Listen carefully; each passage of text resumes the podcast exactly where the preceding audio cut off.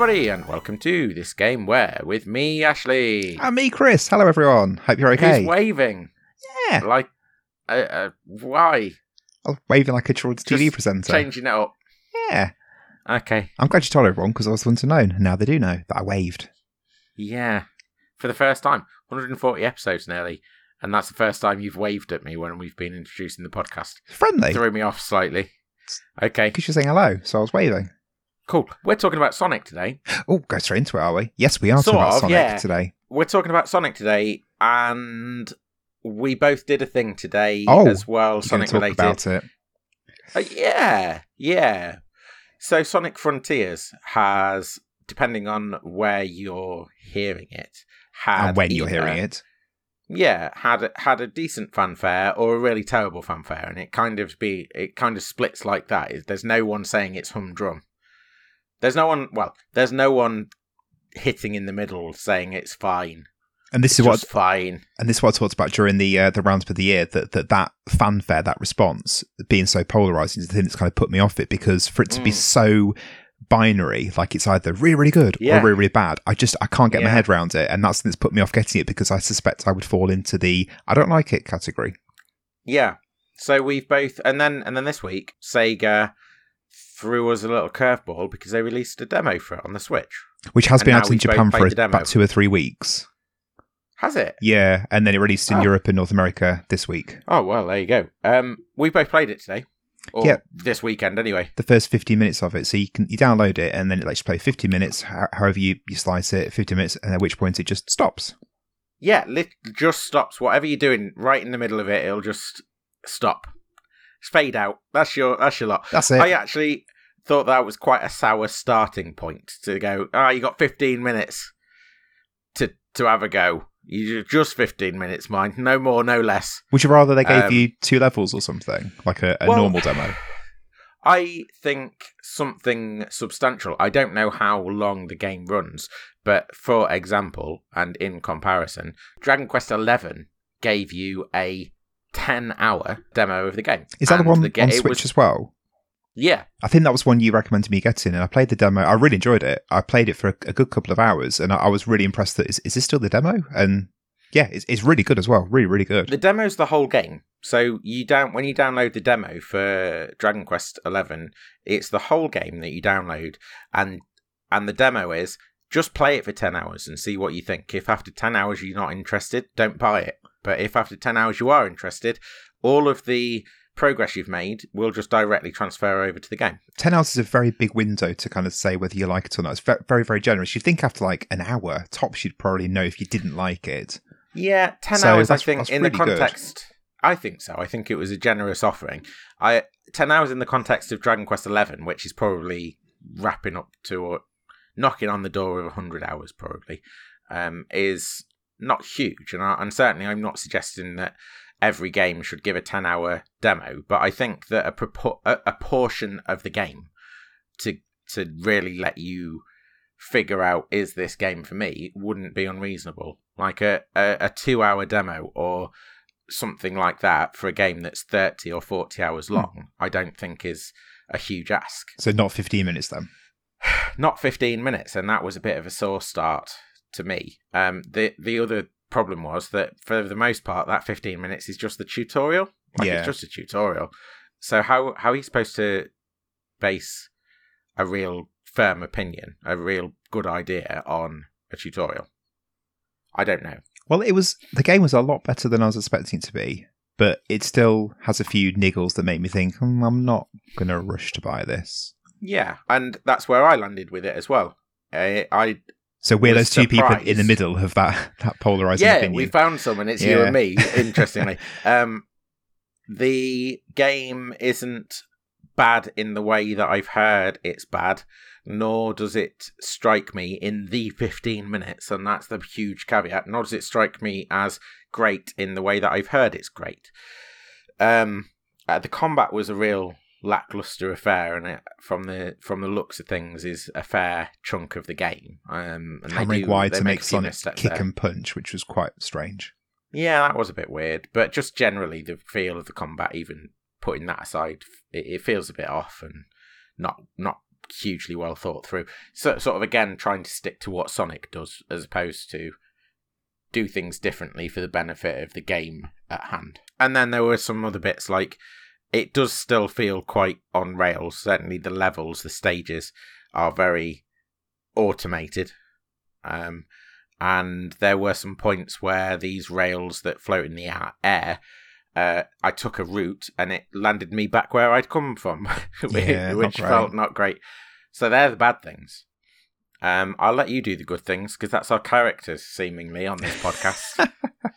uh, I thought but I agree with everything. I, we've discussed this previously. I do agree with the things that you you're about to say. I believe the the level was very linear, uh, and, uh, and obviously the game's being built as being open world, and I'm guessing that it becomes open world once you're through this tutorial area. But I liked how it wasn't strictly linear. Like, there, there were other things you could do, like there were platforms floating in the sky, so you could jump and explore those. And I liked the what else did I like? I can't remember what I said. Oh no. Um, well, first off, one of the one of the impressions that we were left with from the trailers was that all of these weird th- bits and bobs, railings and things floating in the sky looked just really out of place and wrong. And actually, they didn't. Yeah. For the for the fifteen minutes that we got to play, they they seemed quite well integrated into the landscape, and that was a positive for me. It is an exploration game. It feels like an exploration game. That is your yours and my bread and butter. Oh yes. And um, Got lots of shiny of things to collect, which is ties in with that as well. Absolutely. A lot of open world games move quite slowly, and I didn't expect the speed of Sonic to make much difference in terms of the way I felt about the open world.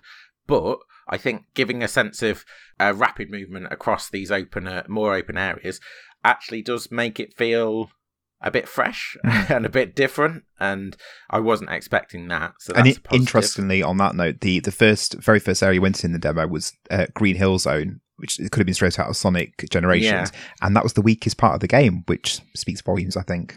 It really was. That was the weakest part of the game. The rest of it was, I think, it's it feels fine. It it would be worth maybe having a little more of a go on, but I can't really base a full I can't I can't really decide to put money into it um, on a 15 minute demo that is a tutorial. So that's unfortunate. So we're saying Sonic Frontiers is a solid seven, and this is now bridging us into the game for this week, which is you bring a Sonic game.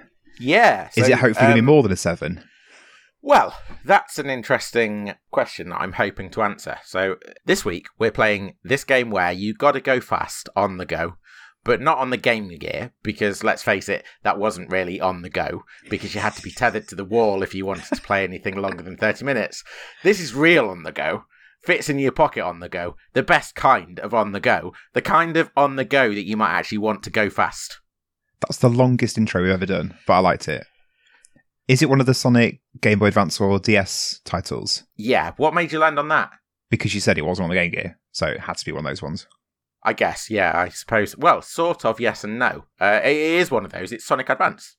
Oh, lovely stuff. Yeah, have you played Sonic Advance? No, not at all. Not never. Ha, right. Well, not the first Sonic portable game on a non Sega console. So did no, it, it didn't on have the to Neo be Geo Sonic or Advance something like that. Yes, it did. Yeah, on the Pocket Color. Yeah. How did you? Well, I won't ask how you knew that. Very impressed. Uh, yeah, so 1999 saw Neo Geo Pocket Color get uh, Sonic. Oh, what was it called? Sonic Pocket Adventure, uh, which is appropriate. Was that it, a whole fresh title? It wasn't a port of an existing one. It was a completely new game. Brand new, yeah. Cool. It wasn't. I don't think it was made by. Um, I don't think it was made by Sega. So we'll. we'll I'll, I'll explain why that's important uh, soon. So we're playing Sonic Advance um, Sonic Advance is the first Sonic game to appear on a Nintendo console, or what I would term a mainstream console, because actually it was the first one to appear on a PlayStation or a Nintendo or an Xbox. Or Anything that wasn't like a Sega console, basically.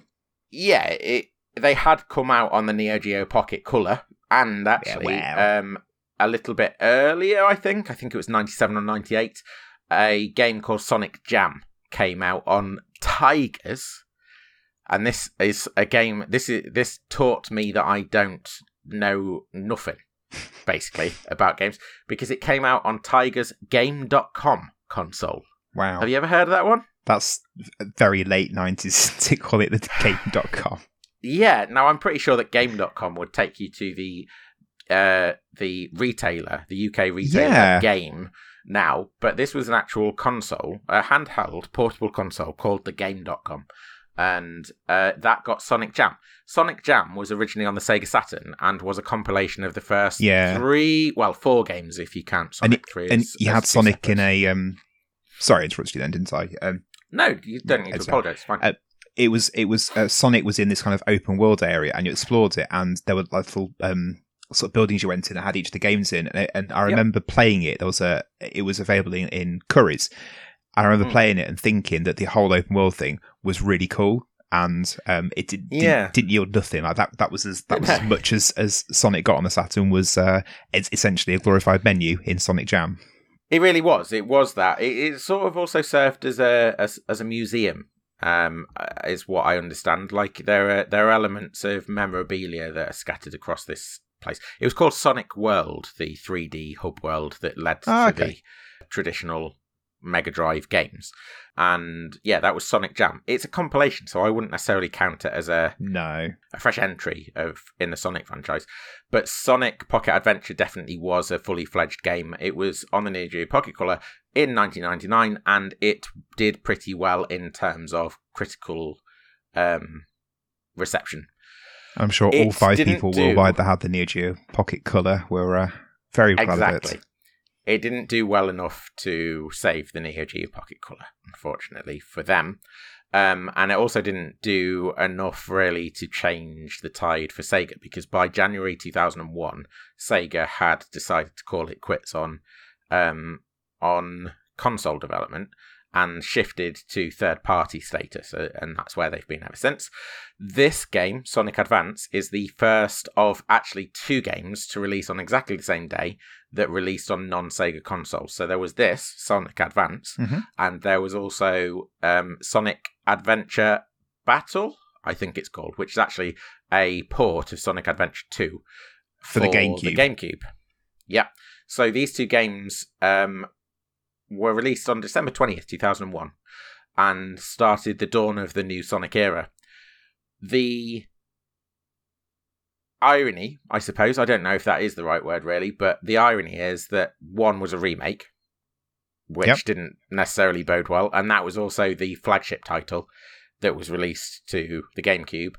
And Sonic Advance kind of, I mean, it did well. It sold 1.15 million copies. No, 1.515 million copies. But it it's kind of been forgotten about. Sonic Adventure 2 and Sonic Adventure, they pop up here, there, and everywhere. But where's Sonic Advance? It's never really come back. That something to do with maybe uh, it being on a Nintendo console? Possibly, maybe it's a bit bit more difficult to get the, the licensing for it. Maybe because Sonic Adventure. They don't license. Like it, it, Akami, no, not Akami.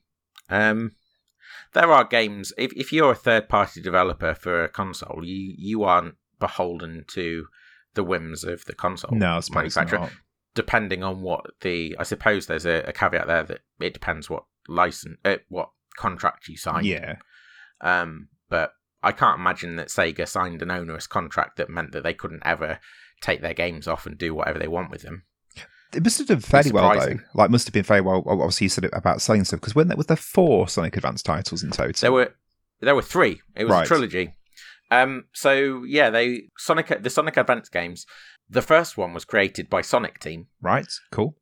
and a developer called Dimps, D-I-M-P-S, and D-I-M-P-S or Dimps. Um, they comprised of a um, of a group of SNK and, and Capcom employees, former employees, and some of those employees worked on the Neo Geo Pocket game. Okay, Um, the reason this happened was because Sonic Team were quite depleted. They had not worked on a Sonic game since 1994, and development of Sonic Advance took place in ni- in 2001. so what's Sonic Team been doing for six, seven years? Just resting on the That's laurels. my question. That was my question, and could not find an answer to it. But it was 1994, and it was Sonic the Hedgehog 3.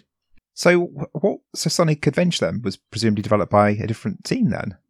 Apparently so, yeah. According to according to my sources, uh, which aren't third, uh, that are that they're third third-rate sources, uh, to say the least. But yeah, they hadn't really worked on anything since uh, 1994 Sonic Hedgehog 3. They didn't really have um, they didn't really have vets. They didn't have veterans in the team Right. because people had been leaving here, there, and everywhere, and actually they needed Dimp's support to make a half decent attempt at the Sonic Advance Wow. uh, game. Yeah, it was a surprise to me as well. Yeah. Like you, you, they even now they they tout Sonic Team as like the cav, uh, Yeah, the premier definitely. premier team to that are making Sonic games. But actually thinking about it, they can't be. It can't be that. You know the pe- the same people aren't here from the nineties. Um, and certainly they haven't been putting out stellar. They do not have a stellar track record. No, that makes sense. I'd not really thought about it. But yeah, you're right. It stands to reason that people who developed the original Sonic back in 1990, 1991 would not still be working for, for Sonic Team. So on top of that, Sonic Team had the support of Dimps. Uh, Dimps then went off and made Sonic Adventure two, uh, Sonic Advance two, and Sonic Advance three on their own. Right. While Um, Sonic and Team had another break for a few years. I don't know what they were doing. I, We've I put some guess graft in, lads. Let's have a rest. If you think about the time, Sonic Heroes was on its way, Oh, and God. maybe they were working on it. Well, exactly. Maybe they were working on that. I don't know, but that's that's a perfect example of actually how Sonic Advance. So I played these, um, all three of them, and I certainly remember the reason I brought them today. The reason I I'm proposing Sonic Advance is because actually I think they might be up there with the best Sonic games High praise. yeah, I played these when they came out, and what I remember of them is that they had high production values across the board. That that like it, they looked wonderful and looked fresh as well to me, having come off the back of Mega Drive's version of Sonic. Yeah. they the the animation, the the art style and the animation looked brand new. Um, I think they'd actually borrowed some of the uh, style from the Neo Geo Pocket Color, which makes sense since it's sim- it's basically the same team working on the two. But they de- they certainly brought something new to Sonic, and I felt that that really served it well. Um, I remember it playing really well as well. I feel like it might be faster than the original Sonics, Okay. which Sonic. I mean, if you're talking about Sonic, speed is good. I want some speed. I also don't necessarily remember them plodding in any way. So that one of the big bugbears that I have with the old Sonics is that they say they want you to go fast, but then they give you reasons to go really slow, and the reasons that you're going really slow are important, and you have to do them. And that was completely the dichotomy we found when playing Sonic 1, especially, wasn't it? Was it speed, speed, speed until you hit a rock and now you got to jump over it. And then now you've got some precision platform jumping. And it really was quite uh, sluggish at times, which is a big surprise.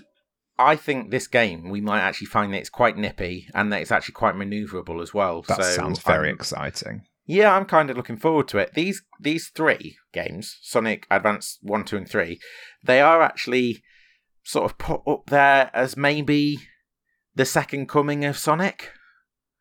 Um, and yeah, I I'm tempted to say the golden age of Sonic, and I know that that's not uh you know necessarily a, a widely held belief, but I I certainly think that of all the Sonic games that I would be offered, I would choose to play these over any others. Over the Bar maybe one Mania. over all of them. Yeah, Yeah, you love Mania. Does this one have Well- the bosses uh, where they're 3D and you run round them? I've just had a a vague memory of that. um, I don't know. I don't remember that, but I wouldn't necessarily be surprised because uh, one of the things that people liked about it was its use of um, the available technology. Right. I don't know if you know much about the Game Boy Advance, but basically, a Game Boy Advance is a, is a, is a Portable SNES. Portable SNES. Yeah, And we have had, just on that note, we have had, we've played quite a few Game Boy Advance games uh, while doing this, and they've always been really, really good. So that also Yeah. puts me in a sort of in a positive, mood. Yeah. me too. Um, I it's not often that I get the chance to be happy with Sonic, and I'd like it. I'd like that to happen today. Um, yeah, the the technology that you might see actually does include rotation. I know that sounds a bit weird, but it was a big thing for the uh, say uh, for the Super Nintendo to be able to rotate, and it was a thing that actually delivered F Zero if you ever played F Zero, or more probably more widespread um, Mario Kart. The technology that they used is also used in um, in this to be able to rotate around uh, right. the character. Well, so what that- you've described maybe is right. That must be it because I've probably read about it in a magazine around the time it came out that, that the, the enemies that the bosses are in the middle of an arena and you kind of are on platforms going round them to find their weak Yeah. spot or something. Because I've mean, never played it, so it that must be where it's come from. I honestly don't remember. I was playing a lot of advanced games at that at this Right. point in time, so um, I am I'm putting it down to that. I just don't really remember. But um, what I think, at least one of them, um, prior to the end of the game, prior to the last boss, you do fight the first two bosses from either Sonic One or Sonic One and Sonic Two, Oh, something okay. like that. What, So, yeah, a souped think- version of them. Well, a version of them. version of, that's pretty cool. I mean, th- those two Yeah. bosses from Sonic 1 Sonic 2 do appear Pretty i- i- iconic. quite regularly in Sonic games, so that's not a surprise. But I, I do like it. It's a nice little nostalgia hit when they do pop up, so that's cool. Yeah, yeah, exactly. Um, so I, I'm, I'm pretty hopeful going into this, and I, I'm going to maintain that hope. What I am also going to say though is, I played these prior to coming to the conclusions that I've come to on Sonic. So, and actually, I started coming to the conclusions that I came to on Sonic with Sonic Heroes. Yeah, well, that So was just a, shortly after this, sort of that was a 2003. stinker. So Yeah, and they never really got better, but then that made that had me sort of looking backwards and looking at what is it about Sonic that people like, and we've had this conversation, so I'm not going to beat the same drum, but there is a possibility that actually the pitfalls and shortcomings that I've identified and uh, discussed at length with you, both on and off this podcast, might well be in this game. It might also be that they are there, but there are other things that let it shine, and that would be nice. Hmm. So we will see. Um, it did review pretty well, as you can probably imagine, um, and it tends to be talked about in glowing terms. As as I said, I think it might be one of the best runs in Sonic's history, as far as I'm concerned.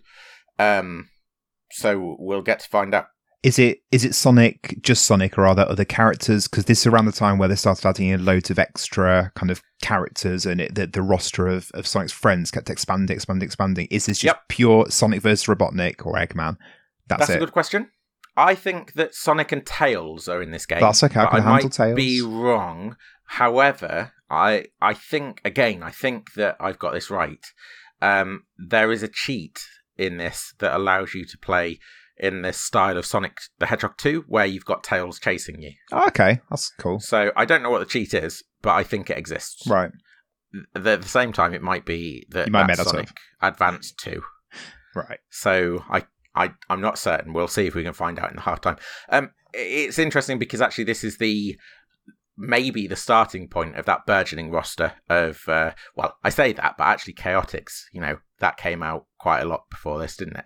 Yeah, well, the, the Chaotix crew kind of popped up, and then they didn't really. That crocodile guy's still in the. Vector, yeah. Well, he was he was he was part of Sonic's original gang, going back to the the design documents he? for Sonic One. Yeah, Oh right, the design documents. yeah. So he he'd been Are around for a while, but uh, probably not.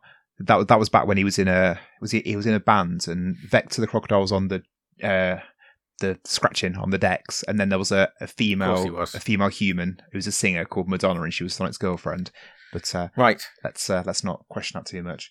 Well, this game I don't think introduces any new characters, but Good. Sonic Advance 2 does. Sonic Advance 2 introduces Cream the Rabbit, Oh yes, I remember Cream the Rabbit. who has a Chow or KO. Yeah. I don't know how you I, I, I, always assume KO because the plural is then chaos, KOs, but Yeah. I'm, I'm not sure. I've always had Chow because it sounds more in line with like general Yeah, accepted pronunciations of of just things. But you know, I don't. I genuinely don't know. Um, she has a Chow called Cheese. yeah, cream and cheese. Yes, or cream cheese. I I am not sure how I feel about that, Nope. but it did make me start thinking because one of the things that cream was supposed to be for was to help people who weren't so good at the game be good at the game. And then she's and one of the ways that they do this is that uh, is using cheese, the chow or KO, to help attack. So that that KO actually attacks enemies for her. Um, and that was also to sort of go into that was also to support the idea that she was sort of quite a timid character who right. didn't really want to engage in the violent side of, of things. Um, so Cheese did a lot of the fighting for her, and then that got me thinking about the. Do you know what cheesing is? cheesing. No. Yeah. So, in game terms, in game parlance, cheesing is when you find a really easy way to to do a thing. So, like an example might be that you're fighting a big boss in a game, and you find out that if you stand in this corridor, you can actually hit it from the doorway or something like that. Without but it it attacking you. Yeah, so that would be a way to cheese a boss.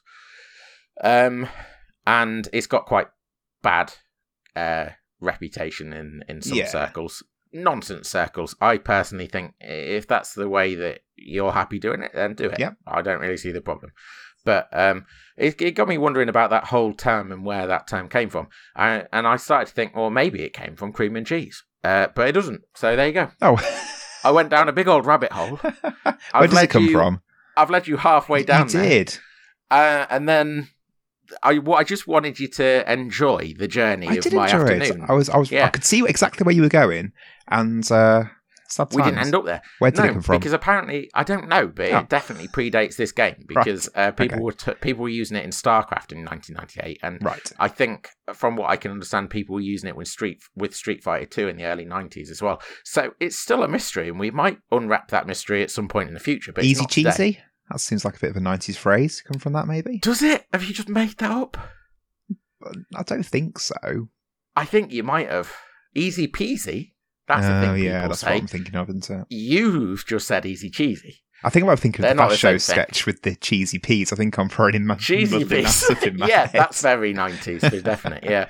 But the- anyway, the- all, all that anecdote is irrelevant because that's Yeah, Sonic Adventure sorry. uh, Advan- Advance 2, isn't it? It's not irrelevant. It was a significant portion of the time I spent uh, looking into this game, so it's not re- irrelevant to me. Uh, one of the things that I did like about Sonic Advance that isn't necessarily Sonic based or, or is, is these chows or KOs. Because you had this element called the KO Garden or Chow Garden. I'm going to stop. I'm going to use your pronunciation Okay. pronunciation from now on because I keep trying to clarify. But the KO Garden, the KO Garden is basically like a little uh, space that you can collect these KOs and then house them, and it, it's sort of a, a cross between Tamagotchi and Pokemon. And you can raise them and feed them, and I can't remember if they've got stats that you can increase by feeding them certain items and stuff. Um, but that exists, and I certainly remember engaging with that, and that being one of the big things that I really enjoyed in playing Sonic Advance games. Is that in Sonic Advance 2 or is that in this one? That's in this one. Great. Okay. Just want to clarify that. Cool. Can't remember if it actually makes its way into Sonic Advance 2, but it's definitely here. And um, that was actually one of the things that linked the Sonic Adventure Battle that released on the GameCube and this game, because the connecton, the, the connecting Right. wire Yeah. could be used to transfer your KOs from your Game Boy Advance game into the KO Garden on Sonic Adventure Battle. Um, Yeah, it Son- was actually also initially, the Sonic Adventure 2, it was the, we talked about this before as well, it was the, it was the VMU, it was called for the Dreamcast, the, thing that went right, in, yeah. and you could download it, and then you could have the uh, KO Garden on the go uh, on this little Yes. unit, then plug back into the Dreamcast, and you could re upload it back. So it's nice to see that they, they kept that in between those two separate consoles this time, the Game Boy Advance Yeah. and GameCube. That's, that's nice. that was exactly the line of um, interrogation as well. They uh, were looking at what they were doing with the Dreamcast and the VMU, and they they tried to uh, iterate upon it for this it, version of this of these two games in relation to one another. Um, the KO Garden is quite drastically overhauled and a lot more detailed, and there's more to do in this version than there was in the VMU. Understandably, because the VMU was quite a limited little uh, Yeah. machine. However interesting it might well have been. Um, Hmm. yeah, and apparently, I don't know. I don't have any. Um, I don't have any corroboration for this, but apparently, the use of that connectivity between the GBA and the GameCube actually spurred Nintendo on to use it more than they were intending to, because one, the Sonic team, or actually, I think it was more Dimps. Dimps seemed really engaged with it, and they seemed to really rave about it, and that then fed into Nintendo's Right. enthusiasm, which uh, typical Nintendo was at a low ebb before it even. Well, there weren't that many games that used it in the end anyway, were there? Four Swords Adventures used it. Uh, WarioWare that used That's- it. that's there the was only one I can a, think a of link between WarioWare. Right. I can't really remember any others, um, but I think they existed. I think Wind Waker used it in some form, but again, what for I can't remember. And that's it. That's everything that I've got for Sonic Advance this half. I don't know how long we've been running. I feel like I've been talking Cool. forever. Oh yeah, good half hour. So basically, it sounds like it's a, a really good platform game, but then I also like the sound of that Chao Garden bolt on as well. So it sounds like it's uh, going to be good, good, good, good fun. I'm hoping it's a winner. Let's go see.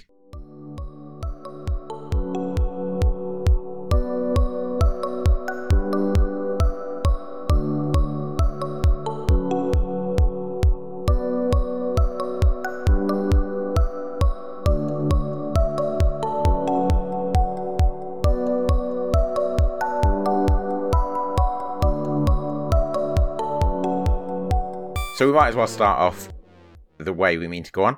It's not bad. Oh, I was going to do like a little. I was, I was trying to think of a jumping jack flash. It's a gas. I was going to say it's about Sonic Dash Dash. It's a gas, gas, gas. But fine. Do we really need a dated We'll do it your way. reference to They- a song that nobody's. Rolling Stones. They're they're perfectly. That's what all the kids listen to. Rolling Stones. Do they? Yeah, probably. I genuinely would be surprised if they do. Like I'm sure I would some people well. find their way to the Rolling Stones, but I I would be very surprised if the generations below us are listening to the Rolling Stones. Yeah. Yeah. Anyway, it's fine. Yeah. Uh, going back to your point then. Yeah, Sonic fans, it's cracking. Yeah, better than the originals.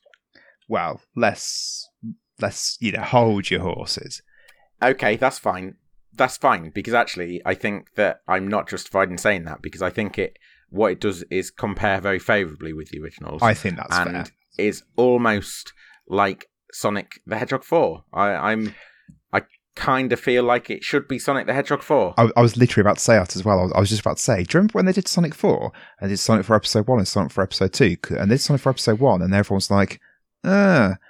And we don't want it's- any more, thank you. And you. then they did Sonic for episode 2 and everyone was like, ah. Ah, and then again. And then they didn't do any more at all. No, they didn't. it- well, they did. They made Sonic Mania. No, I mean, like, I mean, they didn't do Sonic for episode. So Sonic for episode one was Mm. basically Sonic one because it just it was just Mm. Sonic. Sonic for episode two, you had Tails introduced as well. I think Metal Sonic as well from Sonic CD, if I remember rightly.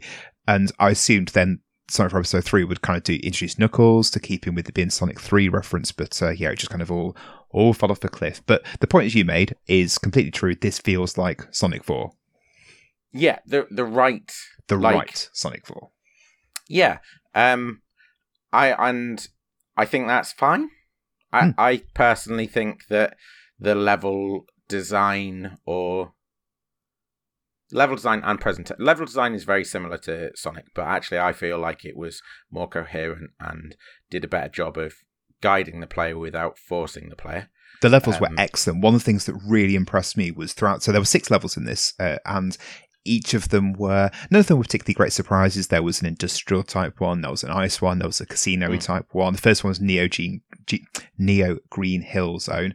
But what I really liked about it was that each of them had environmental aspects that you could interact with that did something. So the industrial one, there were, there were cranes that that you could jump up into, and then they pulled you up and took you to another area. There was one area I went to where there was some chains that were swinging, and you had to time your jump and grab onto them, to then swing to a new area. Just all these things that just made it interesting to play. That it wasn't just just running. It was there, were- there were things to do, things to keep your interest, and things that you knew once onto a new level. I'm not going to see that again.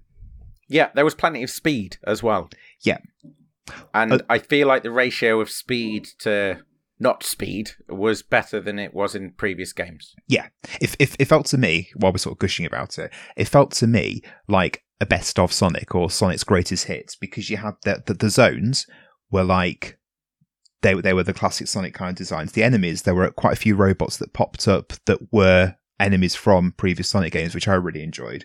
The gameplay, like you just said as well, and then there's also one or two, not many, but there were references to classic Sonic. So the the fifth level was Angel Island, which I said to Ashley was the island that Sonic Three is set on, and the boss of that was initially was an echidna, one of uh, Knuckles' family, presumably, and they were the the echidnas were the ones who were guarding the Chaos Emeralds back in Mm. Sonic Three and Sonic and Knuckles, and it was Robotnik tricking Knuckles into thinking that Sonic was getting the Chaos Emeralds, which is why Knuckles was trying to attack Sonic in the first place. So for this zone to be called Angel Island and linking back to all that, I thought was a really smart move. Yeah, I think that. I mean, I'm not as deep into the Sonic lore Deep, as, deep, as deep, you. deep. I don't know. I don't. I don't follow that stuff. But You, you pulled a face Um, when I said it being like a best of Sonic. What was your yeah, because I feel like that kind of downplays the originality of the designs of the levels or stages because actually Neo Green Hill Zone it sounds like it's just the same old same old in so much as every Sonic starts with Green Hill Zone but I feel like they put a sufficient spin on it in musical and uh, um, visual terms that it felt like its own thing and I think as well there was a balance between um, old bad guys, old enemies, and new, new enemies. There was a nice frog in Neo Green Hill Zone, which yeah. was r- really well animated anyway, but um, was just nice a nice variation on um, what you'd seen before. What I what I probably meant is like Sonic Mania is like a best of Sonic, and unashamedly mm. a best of Sonic. This one, what I'm get, I guess I'm getting at is that it feels like it's got enough of a foot in the classic Sonics one, two, and three, but it's got it's forward looking as well, like it's doing its own thing too. Yeah. That's I probably a better I agree way with to that it. for definite. Yeah, I do agree with that. Um, I think it was trying to carve its own identity and doing so maybe with some um, potential caveats being mandated by Son by Sega and possibly Sonic Team. This was a collaboration between Sonic Team and Dimps, and one of the things I did in the half time was look at Sonic Advance 2 and 3 because one of the things that you did pick up on is this game's just not as fast as I'd led you to believe. Yeah. And I, I felt that as well. It, it feels very much more in line with what had come before speed wise. Um, there's more speed, but the speed is about the same. And it just didn't marry up with what I remember. So I looked at Sonic Advance 2 and 3, and they seem to ramp up the speed considerably. Right. And that that does that does sort of fall in line with um, one of the things that I'd read about Sonic Advance 2 in in that apparently I, I don't know if this is entirely accurate, but apparently they'd had to en- embiggen enlarge the uh, the stages because of how fast the game is. They they were zipping through the original size stages far too fast, so they they had right. to make them longer. Um, and watching Sonic Advance 2 and 3 in action. One, it feels it feels like a racing game almost, um, which I think is going to be interesting when we get there to to experience that again. Mm-hmm. Um, but also they they stray far further in terms of the level, in terms of stage design, and in terms of uh, visual presentations. They look very unique in the I think in the um, in the Sonic pantheon, and they don't at all retread old ground. Right. So yeah, I, I think you're probably right, and I think there are probably reasons for Sonic Advance being a foot in both camps, familiarity, looking, looking forward, pleasing the old fans while trying time. to get new people in.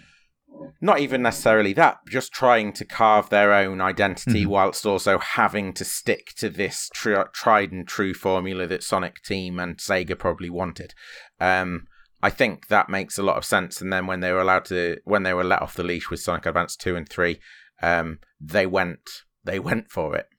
You, they might well be the thing that defines whether these are better or not than than the original set of games on that note, one of the things you said during the halftime was we talk about the design of the characters, and you said that they they'd made a conscious decision to make Sonic. So I still have it conscious decision to make Sonic look a bit different to how he looked like in Sonic One, Two, and Three. It looked he's he's more like like I said to Ashley a bit in the um, when you got Sonic Generations, you got the what was the classic Sonic and then the mm. modern Sonic, and, and Sonic in this in advance is more in line with the modern Sonic, where he's a bit taller, his legs are a lot longer, and, and that was deliberate. Yes. Yeah, it was. They the team, I can't remember exactly who on the team, but the team had had a conversation about um, what they could do in terms of bringing it to a Nintendo console and how the how being on a Nintendo console could define Sonic in a new way. Um, and it, it, was conversations and ideas and thoughts that they'd had previously when they were um, looking at Sonic um, on the Neo Geo Pocket and how he had been on the Sega and how Sega's image had defined what what that game was.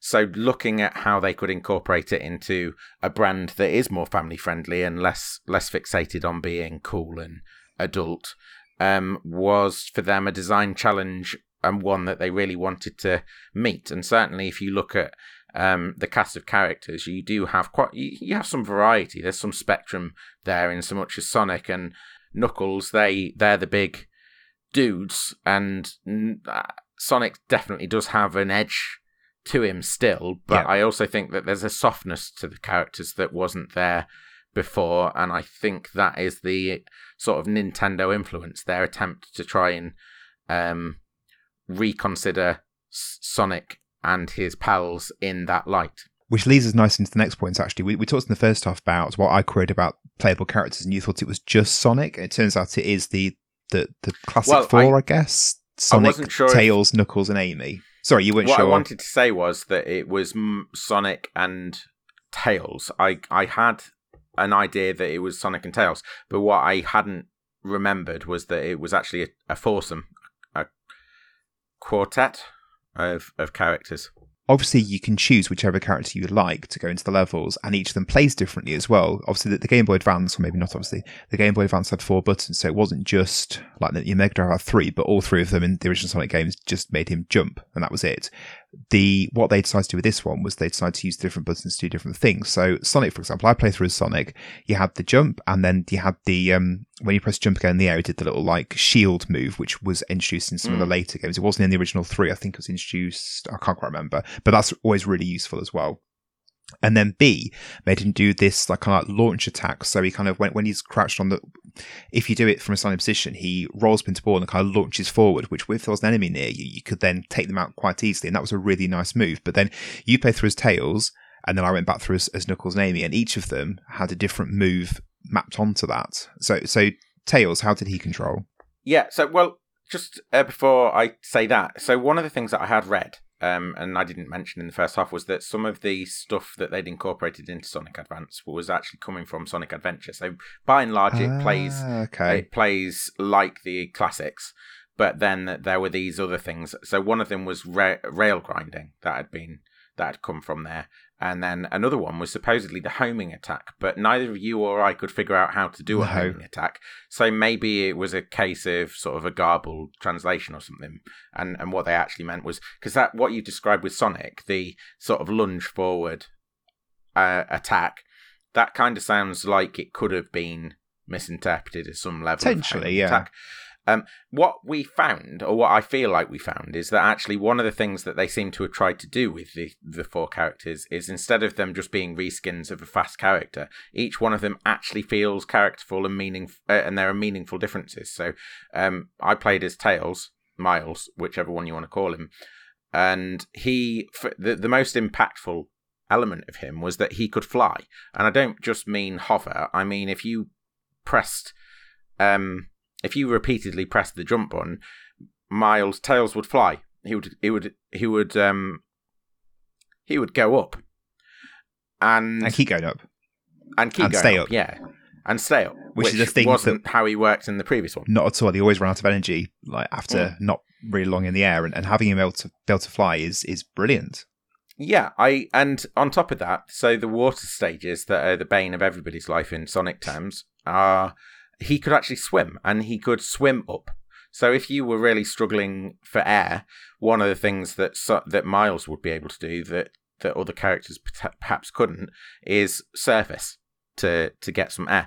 And it really felt like one of the points or one of the purposes of Tails was to provide some assistance to a player without necessarily completely undercutting the challenge. Mm-hmm. And that was very much appreciated. I know you looked at um, at Knuckles, and Knuckles seemed like the power character, which is yeah. completely in line with his um, character. He had a punch and yeah, some was, other stuff. Well, so he he jumped and, and, did the spin in the air like Sonic, but his his special attack was punch. And if you pressed it three times, he did two two punches, and then he finished with an uppercut that kind of had some flames coming out, which was a really cool animation.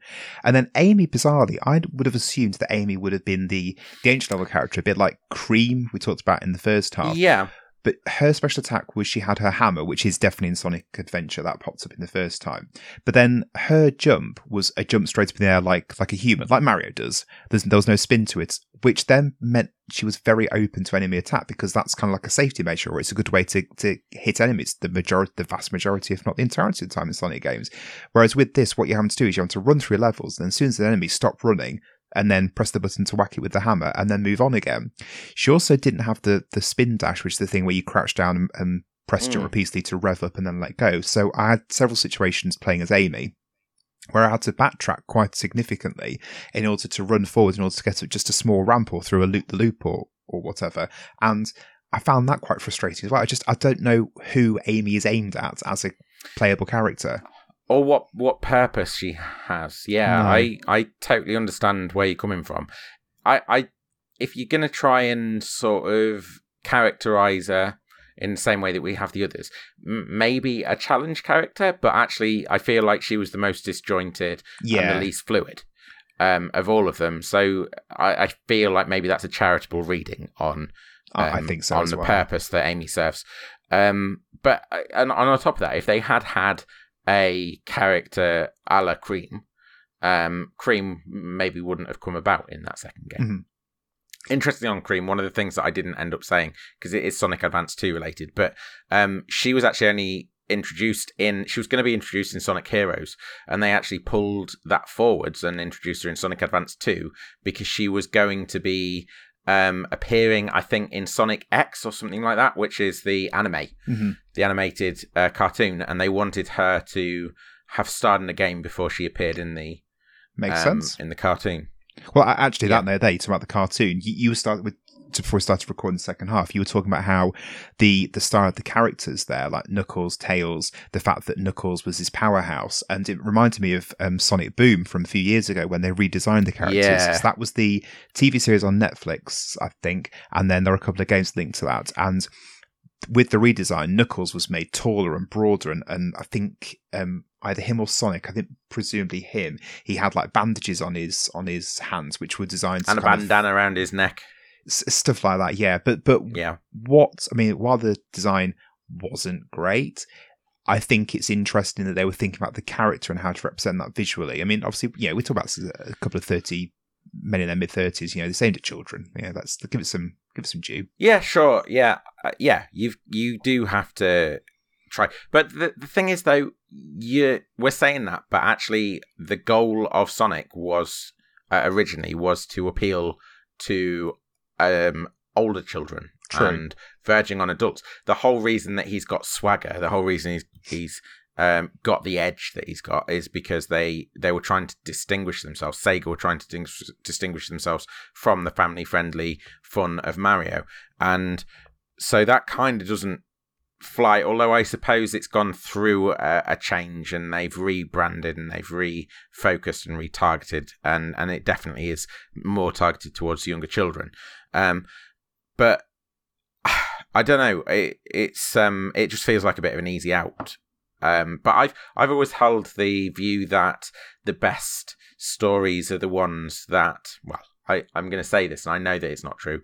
Um, but the best stories are the ones that can be told to anybody and still be gripping, be captivating. Yeah. So the idea that there is this notion of children's media, adults media, children's literature, adult literature, the lines are a lot blurrier than actually I think a lot of people um, would have you believe and want to believe. Um, and the best children's stories will appeal to adults for ver- variety of reasons. The best adult stories, I think, would appeal to uh, children. There is some truth in that. I'm not claiming it as some kind of perfectly considered mantra uh, for for life and uh, artistic approach or anything, but um, there is a there is a, a nugget of truth somewhere in there, and it does underpin my approach to a lot of things. Like you, you've got to judge the thing on what it is, Yeah. not on On who it's aimed at. M- maybe, yeah. Case in point, uh, come came in a perfect form actually this past year for you, um, in the in the form of My Little Pony that you bought from a lovely little independent shop in Norwich. Oh yes, that little independent games sh- uh, gaming shop. That- yeah. That game, the developers thought, well, we're develop we're making it for kids, so we can shirk, we can we can make s- ma- we make anything and it'll pass, and that's just not the way Charge thirty quid for literally an hour and a half's worth of gameplay. Job done. No. Yeah, you can get away with anything with kids, can't you? Well, that's just not right. And I think as an adult, you can see that there's there's a lack of value there, and I think most children would would see that there's mm. a lack of value there. You know, there, there's something basically. If you look at children as less than, then you're and therefore mold your media, or, uh, the things that you make and the things that you expect to be for children around that idea, then you you're missing out on a hell of a lot. And the best media, and I use that very broadly, um, the best media doesn't do that. The best media will make something that will probably be Denki Blocks. Denki Blocks is clearly tailored, aimed at kids, but as a puzzle game, absolutely fantastic. So yeah, there you go. A tale of two games there, and yeah hopefully that tells the story in itself. A couple of the points then before we start wrapping up. Um, I just want to point out the bosses aren't 3D. I think I was getting confused with Sonic Rush on the DS, which I was reading about over Christmas, um, that has that in. With the, yeah, the dual okay. screen. So yeah, just just as a point. But the bosses were, were pretty cool. There was some interesting boss designs. They're very in much in the mold of the classic Sonics as well, but they were pretty cool. Uh, the special stage as well. So I was able to access one special stage in the Angel Island zone by finding it was a spring right at the very top of the level. This massive spring which I jumped onto, mm. and then the special stage, you was sort of Sonic on a um say a, a, a ski no a, a snowboard is that a thing a snowboard is a is a thing, yeah. Yeah, it I reminded said, me was, of was... the opening to uh, Power Rangers the movie. I don't know if you've ever seen that, but I've they seen that but a long sky... time ago. It opens with them skydiving with snowboards on their feet, I, I think, and right. they're all like in the right Power Rangers colours. It's exactly that, isn't it? Yeah, game form. So what it is is, is the special stage from Sonic Two, but rather than being a half pipe, it's a, a full pipe, a whole pipe, and you're falling down through supposedly towards the, the planet, I guess, sort of falling down, and you collect some rings as you fall, and it was really, really good. It's very hard. I failed the first time, but it was it was really, really fun as well. So I just wanted to to mention that too. And finally, as well, we talked in the first half as well. You mentioned about a cheat to play a Sonic and Tails together, and there is a cheat to do that. So that is cool. Yep. Again, that that sort of looking back and fan service, I suppose, in a way. Doffing your cap. Sure, that's that's the better way to say it. Actually, it doesn't have the negative connotations of fan service. I think that's that's become a thing, hasn't it? So I was really enjoying playing through the game itself. I got to this the, the last zone, um, but you dipped into because you're a bit fed up of it. You dipped into the tiny Chao garden, and what yeah, was, I, was your favourite to that? I, I, I mean, I think we've been quite balanced, and I think largely we're talking positively. So I will tell you why I banged out. Angel Island is one of those levels that, or stages, whatever you want to call it, uh, it's one of those stages that has hidden pits, and there is uh, there are multiple situations where you can drop from the very top of the of the stage right into the the bottomless pit, die, and have no recourse to save yourself in that in that in that fall. Um, so I was particularly distressed by that. You told me that the end of Act Two, you were struggling to find your way yeah. to where you need to go, and it was because one of the apparently endless bottomless pits actually had a bottom and you didn't realize because you'd been avoiding them all this time. So it's stupid again. It's we're revisiting the same stupid design decisions. Angel Island was my least favorite zone by quite some considerable margin. It was very, it was precision platforming, but lots of precision because of these bottomless pits. And as we said in the first half, Sonic should not be that. It should be all about speed, and it was always mm. finicky and I, I, just didn't like it. And then the, the bit I got confused by, so towards the end of Act Two, in fact, right at the very end, pretty much, I was kind of really unsure where to go, and I kept looping around and trying the left hand path, and it ended up looping back around. Tried the right hand path, ended up looping back around. And basically, there was this pit that had these three platforms that were moving up and down. And throughout the entirety of Angel Island, I'd understood or been shown by the game that these pits with these platforms, they those platforms are there to make sure you don't fall down. And I was just riding one platform trying to figure out where to go. And I noticed just at the bottom, just at the bottom of the screen, I could see the tops of some rings. And that's obviously the clue from the developer. Oh, it's not a bottomless pit, but I, I just, I didn't like it as a design. Like, you know, the fact that they had to put those there to show you where that, that this wasn't a bottomless pit. It just, it, in was, a different was, game, I think that would be okay. Right. I, I do think that would be okay if it, if it was in a Mario, and there was just like the the quarter of a coin just off the screen in some tucked away corner. I think that would be okay, and we'd probably be saying how wonderful the secret I was. I think that'd but be okay as, a, as, a, secret. You said the word secret. I think that'd be okay yes. as a hidden path, whereas this is the only path you have to take to get through this zone. this act. exactly, and that's the difference, and that's where I was going to differentiate between this and that. You're completely right. Like to have that as the way to find the end of the stage, especially when you're timed, um, and especially when the the series is supposedly focused on speed again. Um, it just seems a bit silly. Although I can understand the instinct. Like there's an there's a little bit of a challenge there to find the secret hidden path, but to have the secret hidden path is the only way to get to the end seems a bit silly. Yep. It would be better placed. You know, like there are those um, invisible walls that you Yeah. can jump through and things. It would be better placed actually there because like some of those are just so ridiculously non-obvious that that having some kind of keying in, cluing in of the player would actually be good. So so yeah, they should have re-implemented that idea somewhere else, basically. So that was why you went to the Chao Garden. What was the Chao Garden like? Yeah. Oh, Chao Garden was actually um, not as fully featured as I thought it was. Um, and again, it's making me wonder whether when we come to Sonic Advance 2 or 3, I'll find the fully fledged, fully fleshed out version that I remember. But it, it is also what I said. It's a little space where you can raise little uh, Chao creatures and you use the rings that you gain in the, in the game That's the nice. rings that you finish a stage with, you can then use to buy treats for your Chao and and also buy eggs to fill out your collection of KOs. Uh, there are also a couple of little mini games. One is a um, memory card game, you know, like where you turn over two and if they match, you get some stuff.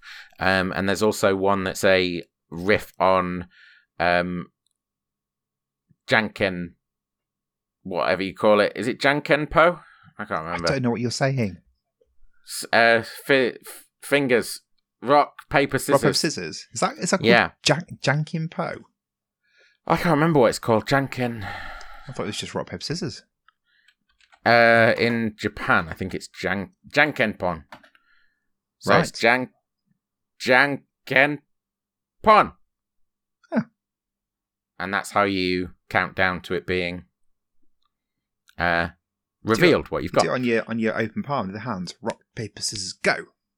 That's what you Yeah, do. that's our version. Yeah. Ah, okay. Um, Anyway, anyway, it was it's a. It's a riff. It's a riff on that where there's these cards going around, and they've each got a scissors, rock, or paper symbol, and then you've got these uh, triangular cards, and you have to click on the triangular cards to shoot them at the uh, rectangular cards that are going around on a conveyor belt to defeat them. And, uh, and for Right. every one that you get, you get some money to spend on your KOs as well. Um, so yeah, that that was it though. That was the at least as far as I could tell the long and the short of Chao Garden. You when you fed them their treats, they got various different stats increased, and I assume that that then feeds into um, whatever was going on on Sonic Adventure Battle when you pass them over. But in terms of the Game Boy Advance itself, it just felt like a, a bit of a distraction to the actual main show. Yeah, and I don't remember it being that way. That's why I was. I, I mean, it's interesting how our brains work and what we latch onto, and probably what I wiled away many more hours than I should have doing in the form of Chao Garden at, at the time. So, yeah, all interesting on many fronts. Cool. Well, there we go. Sonic Advance. What a, what a gem. What a blast. What a what a choice. Well done. Thank you. Yeah, yeah, I I agree. Ish, like it. It's a good, it's a good enough game. It's still Sonic, and that's where I'm stuck. Uh, But uh, in terms of Sonic games, I think it's still one of my favorites. For for a 2D Sonic game that is not one, two, three or Sonic and Knuckles, it's pretty damn good. I mean, you you don't need to say 2D there because the Well, 2D ones yeah, are always the best Fair, fair point. of them all. So, yeah, for for a Sonic game, yeah, it's pretty good. Thank you very much for listening, and uh, remember to join us for that episode. And in the meantime, if you could also join us on social media Facebook, Twitter, Instagram, YouTube, we would be very, very grateful. Yes, please. Thank you for sticking to the end. This is a good episode, though, wasn't it? So don't blame you. Uh, we Quality. will see you again next week. Bye. Farewell.